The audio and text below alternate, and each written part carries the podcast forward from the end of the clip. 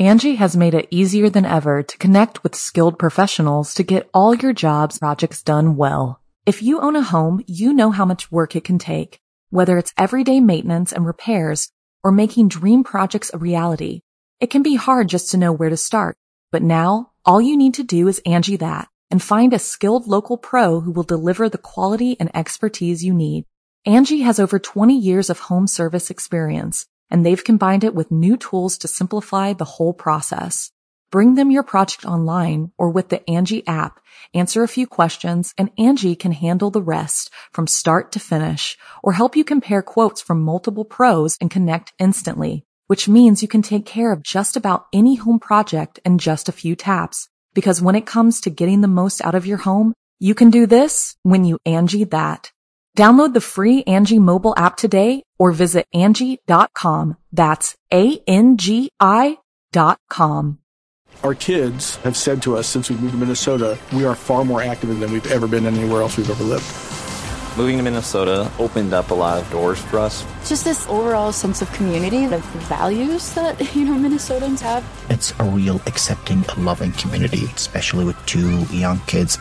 See why CNBC ranks Minnesota number four best state to live and work. A great place to work, an even better place to live. ExploreMinnesota.com slash live. A Playwright's Final Act. I'm Rebecca Leib, I'm Jason Horton. and this is Ghost Town.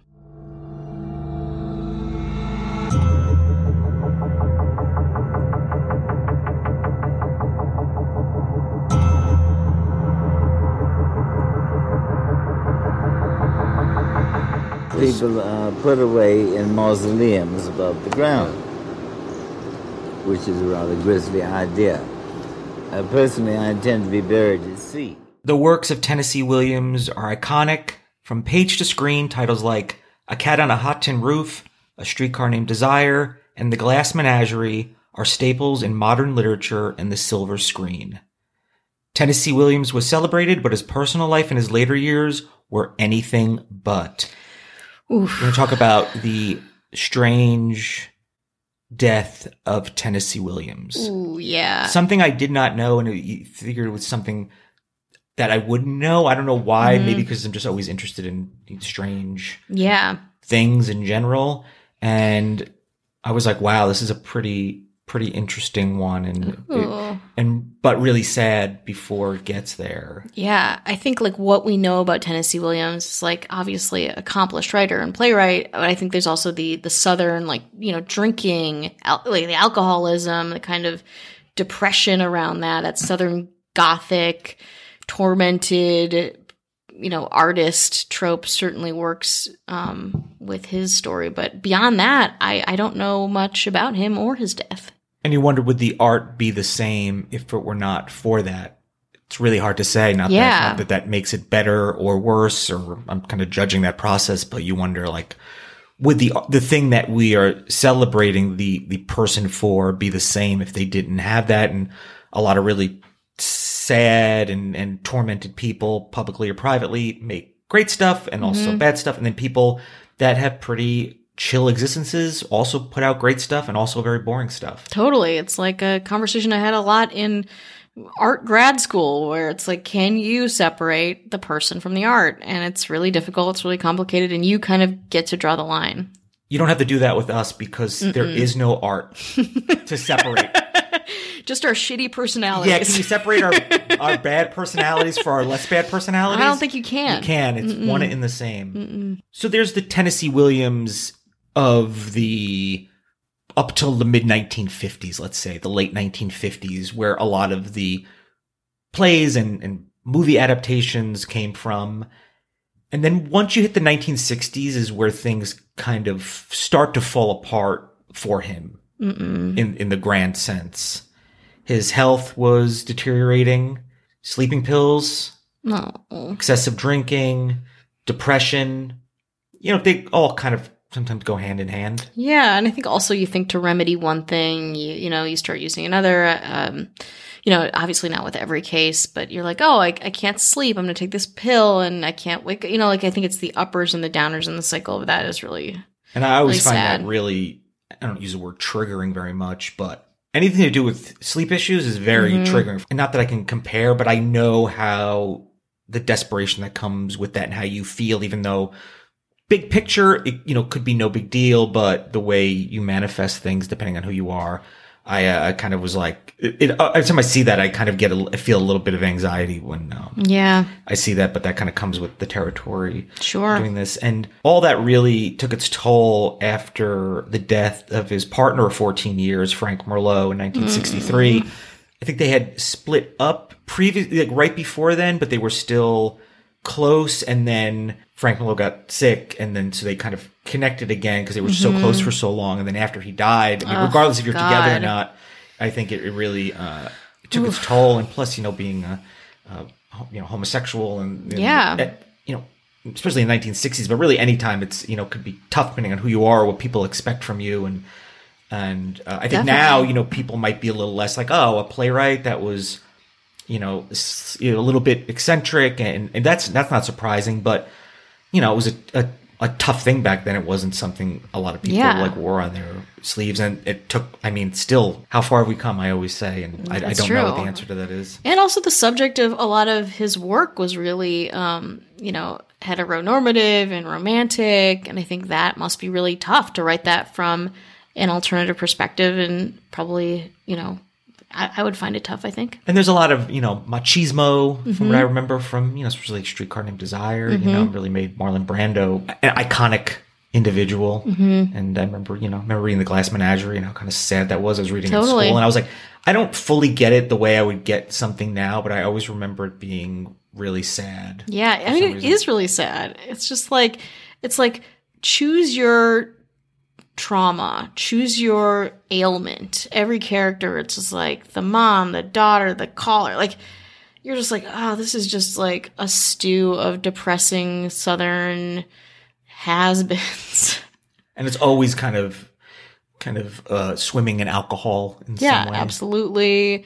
Always fights, like fiery, heated fighting, and you, you know sometimes physic physical uh, things generally, and and yeah, and just like what could have been. Like I think there's a lot of like nostalgia and torment around making bad life decisions, which again, you know, if you're you're ascribing that to the playwright, like that is tough. That's really sad. Also, it didn't help that his later plays, so I mean, going into the 1960s up until his death in the early 1980s, they were just not as successful, and that's Yeah. tough. The only one I can think of is Night of the Iguana. Yeah. which I think into a movie. Robert Mitchum, maybe I don't know. But I know that was um, one of the bigger ones of his later, but that was 1961. Yeah, that's. I do remember that. I think I've seen that. Um, but it's again, it's like also. I mean, like most people, I think, especially most people who are really successful, like I- I would even say, you know, iconic uh, people in their fields, and to just kind of not be as successful. You know, you think about like um, Lin Manuel Miranda after Hamilton. Like, what do you do if, after Hamilton? Like, what do you? But that is something that plagues a lot of artists. But along with that, just the substance abuse issues, I'm sure, you know, we're not a fun part of that. Let's take a quick break, Okay. and we're back. Angi has made it easier than ever to connect with skilled professionals to get all your jobs projects done well. If you own a home, you know how much work it can take, whether it's everyday maintenance and repairs or making dream projects a reality.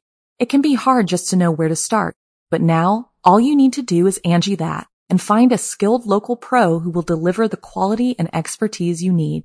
Angi has over 20 years of home service experience, and they've combined it with new tools to simplify the whole process. Bring them your project online or with the Angi app, answer a few questions, and Angi can handle the rest from start to finish or help you compare quotes from multiple pros and connect instantly, which means you can take care of just about any home project in just a few taps. Because when it comes to getting the most out of your home, you can do this when you Angi that. Download the free Angi mobile app today or visit Angi.com. That's A-N-G-I dot com. On February 25th, 1983, Tennessee Williams was found dead by his personal assistant, mm. John Uecker. He was found on the floor of his suite at 60 East 54th Street, the Hotel Elysée. Mm. Elise? I'm going to say Elise in Manhattan. That's also where he wrote his last play in Masks, Outrageous and Austere in 1982. Hmm. I think it wasn't produced till way, way later. But that was his, that was his last play and that's where he wrote it. The chief medical examiner, Dr. Elliot Gross, listed his cause of death as asphyxia. How? Hmm. Great question. By accidentally inhaling the plastic cap from a bottle of nasal spray or eye solution. No. Something about it was in his mouth and he tipped his eye back and he swallowed it. He was just doing too much. The man who did too much. I think also some people claim that that's a way to do barbiturates, like you put some in a cap. I don't know the the mechanics of that, but that is the official cause of death, and that's how it happened. Uh huh. But not everyone believes that to be true. Okay. That is the official way, and that is the strange way, and it's not really that bizarre. Mm-hmm. It just seems like a tragic way when you're already kind of in an unraveling state. Yeah. Some people believe he died from an overdose of the sleep medication Seconal. Hmm. Like I said, the official report, asphyxia. Putting in a contact and he had a cap in his mouth. Or, leaning over. It was either nasal spray, Okay. which could be a bit addictive. I've used nasal spray Yeah. more than once, or eye drops, you know, like a Visine or something like that. Okay, okay, okay. Oof. However, according to newyork.cbslocal.com, when this happened, John Uecker, who was his companion and assistant, was mm-hmm. still around. He told the New York City Medical Examiner, look, people are going to think it's suicide or AIDS or something bizarre, and we don't know what happened. Sadek said in the interview. So the medical examiner said, okay, he choked on a bottle cap, but really his body just gave up and the eventual diagnosis was intolerance. Hmm. I don't know, again, like, I, I don't know how somebody would want to compromise. I feel like the go to wouldn't have to be, oh, it's AIDS. And this is 1983. So this is, you know, AIDS is, really, we're, I, we're getting into the AIDS. we're definitely getting in there, but I feel like it's not. I don't think it's necessarily the first thing that would come out of people's mouth. Overdose, absolutely, yeah, for sure. and maybe just you know uh, natural causes by unnatural causes, possibly. But there is a kind of uh, kind of a tug of war between how he actually died, but officially is choking on a bottle cap. And I don't know why a medical examiner. I don't know if they just have a list of things just in case someone's like, "Hey, listen." this I don't we don't want people to think it's something that's going to leave a bad legacy. So mm-hmm. he's like, "Oh, I'll just do the old choking on a nasal spray or eye drop." But don't they have to like have it like in a little baggie at the corners off it? I I mean, I get it. I've almost choked on many caps before, not drug related, just me being an idiot related. But I think it's got to be just like he was fucked up and like put this thing in his, and it was just like kind of lost it. Where it's almost a combination of all the things that they're mentioning. I'm sure, you know, Mm-hmm. I'm assuming that he probably wasn't maybe sober or lucid at the time, regardless. But I, don't know. I don't know why they're like, listen, people are going to think it's suicide. I mean, he was 71. Yeah. Not it's not like you know if he was 31 or maybe even 51 Yeah, I, I don't think people would necessarily in 1983 be like 71 had to be suicide or aids Mm-hmm. Yeah. That's that's what i get from it but uh, again the people know you know better than i what it might be and i understand trying to cover up things but i don't know how he's like oh listen choking on a, a bottle cap you know some kind of visine cap which is very strange is Mm-hmm. it necessarily are people going to be like that's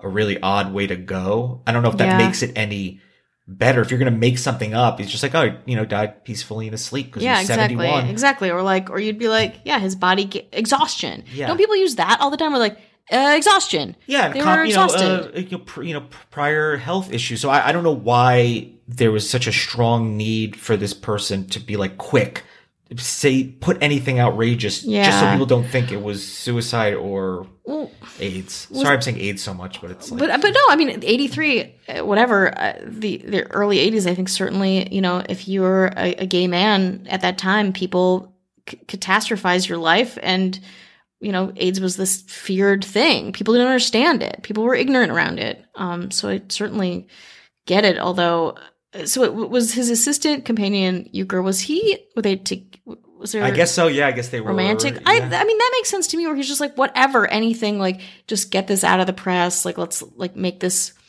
you know, as small as we can make. It. I don't it. know how New York, the, the chief medical examiners, mm-hmm. again, you know, do people lie? Yes, all the time. I'm sure I'm yeah. not like ignorant to that fact. But is he going to be like, hey, uh, just can you just lie at your job? And he's mm-hmm. like, yeah, okay. And I understand yeah. he's is a celebrity, and I don't know the relationships, but I just wonder like how factual yeah. any of this is. Or, you know, like with any truth, it's like there are multiple things that go in it. There are different perspectives. People can die, like, I assume what this really is from multiple things. Like, all these things kind of came to a head, but like really it was this cap. And I think it's really hard for people too to think about this, you know, legendary artist being someone we all kind of, you know, was yeah. part of the reading curriculum at school. Totally being bested by a cap. You know, I think that feels unsatisfying because it's it's not the whole truth. It's part of the truth, maybe, but I don't think it's the whole truth. So, you know, it's not a great a great way to give anybody closure, I don't think. It, there's, you know, what we heard previously is interview with Dick Cavett, just mm. really interesting. Kind of just mentions, you know, cemeteries and, and such, and kind of seems to have a somewhat fascination with death, as, you know, a lot of mm. artists are. And, and, you know, you think about those things. So, um, we never think about those things. No, just always kind of like, hey, do you, do you, do you need wealth management? we, need, we need five boss babes. Exactly. To- exactly.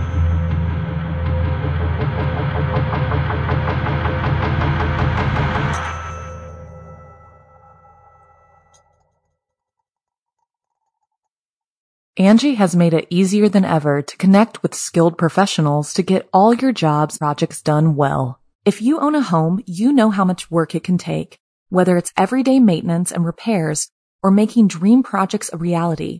It can be hard just to know where to start, but now all you need to do is Angi that and find a skilled local pro who will deliver the quality and expertise you need.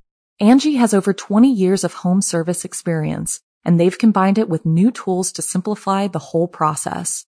Bring them your project online or with the Angi app, answer a few questions and Angi can handle the rest from start to finish or help you compare quotes from multiple pros and connect instantly, which means you can take care of just about any home project in just a few taps. Because when it comes to getting the most out of your home, you can do this when you Angi that.